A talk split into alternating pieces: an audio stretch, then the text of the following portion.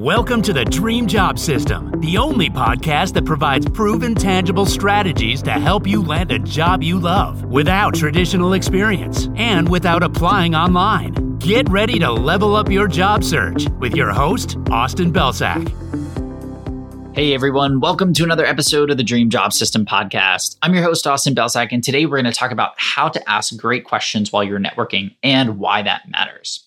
So, as job seekers, we do a lot of networking. And typically, when we're networking, we're asking for things, right? We're asking questions, we're asking for information. We want to learn. So, whether that's reaching out to somebody and asking for a couple minutes of their time, whether that's talking to somebody and asking them about a specific company or a specific role, or whether that's asking them for an interview or a referral, we do a lot of asking, right? So, when asking is such a big part of this process, it always baffles me at how little time people invest in the questions that they ask. Because at the end of the day, great questions get great answers, and great questions build great relationships, where basic questions get basic answers, and basic questions don't really build relationships.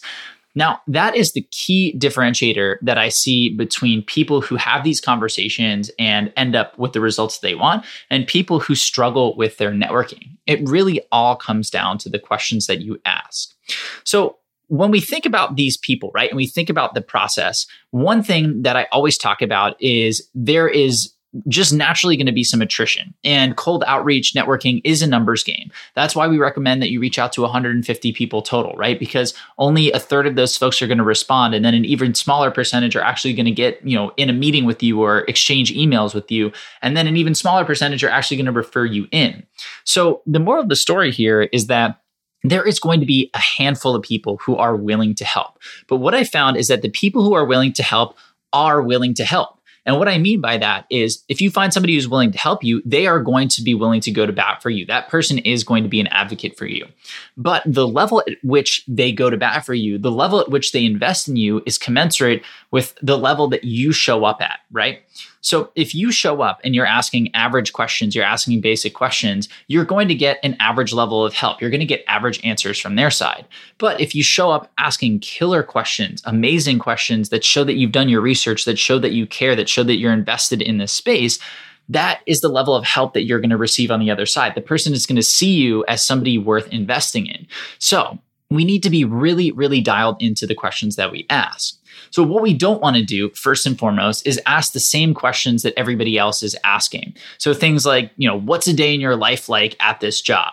Now, is that a bad question in and of itself? No. But if all of your questions are these basic cookie cutter questions that anybody could be asking and don't really dig deeper or get below the surface, then that's exactly how you're going to come off. You're going to come off as an average candidate. So there's nothing wrong with asking some of these basic questions as long as you weave them in with more structured and deeper questions that show that you've done your research. So, how do we know what those questions look like? How do we ask those questions? Well, it really all comes down to doing your research. So, as we've talked about in other podcasts, research informs the whole process, and networking and asking great questions is no exception.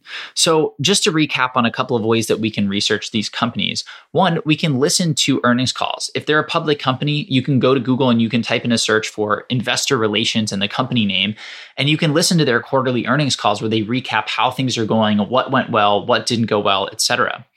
If they're also a public company, you can use a site like seekingalpha.com where you're able to go find the company profile and see all of the recent news about the company, but then also opinion pieces from financial analysts about whether the company is going to do well, whether it's going to stay flat, whether it's going to tank, and specific reasons why.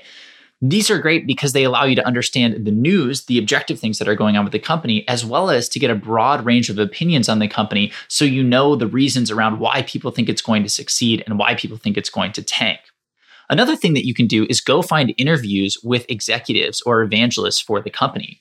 So, something that I like to, to start with here is to just run a search for the company name and then leadership team. And you should get a page, whether it's the company's own page or it's a third party site, that shows you who the leadership team is for that company. Now, I want you to take each one of those people's names and I want you to put it into a search and then put interview at the end. And I don't just want you to do this on Google or a, a search engine. I want you to do it on YouTube as well.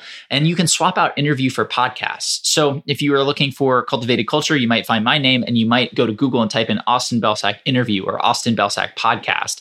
And then you may go to YouTube and do the same thing, type in Austin Belcak interview or Austin Belcak podcast and see what comes up these are going to give you a whole slew of interviews that are 10, 20, 40, sometimes 60 plus minutes. And not just interviews either. Sometimes there are keynotes, sometimes there are question and answers, there are different formats. And the more of these that you listen to, especially from a broad range of people, if you find two to three to four different executives, you are going to get such a great picture of what's happening at the company and where things are going because these people are sitting down and talking about their business for those different periods of time right?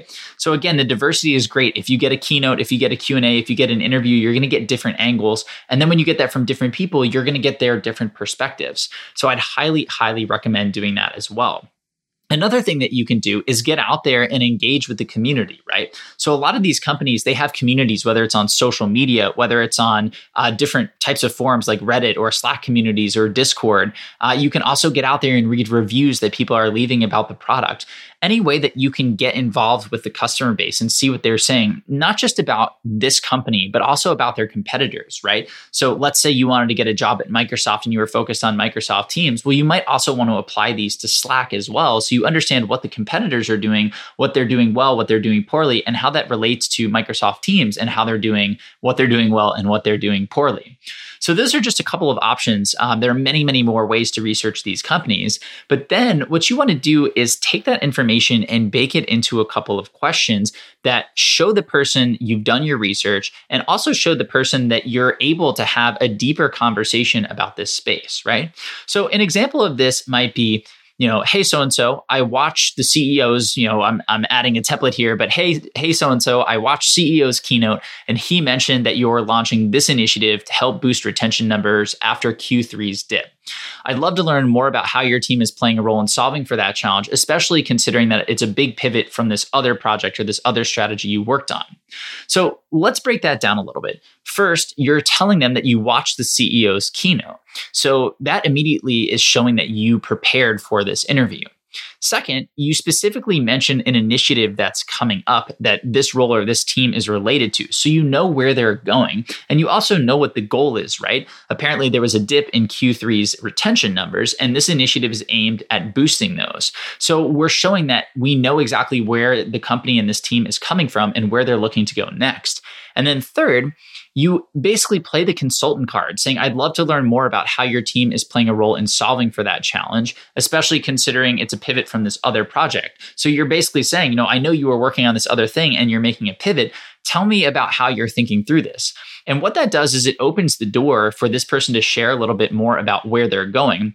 And that is awesome information for you because if you have a way to respond to that, if you have some value you can add on the spot, you can immediately do that and add that value and solidify the relationship.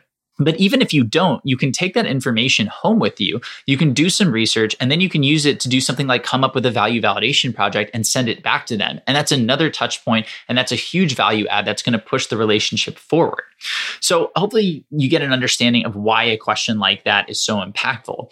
And again, we don't only need to have questions like that. You really only need one or two of those, and you can weave them in with the more basic questions that do get you the information that you're curious about. For example, if you are curious about what a day in the life of you know this specific job title this specific company looks like that's totally fine to ask. But again we don't just want to only ask those types of questions that everybody else is asking.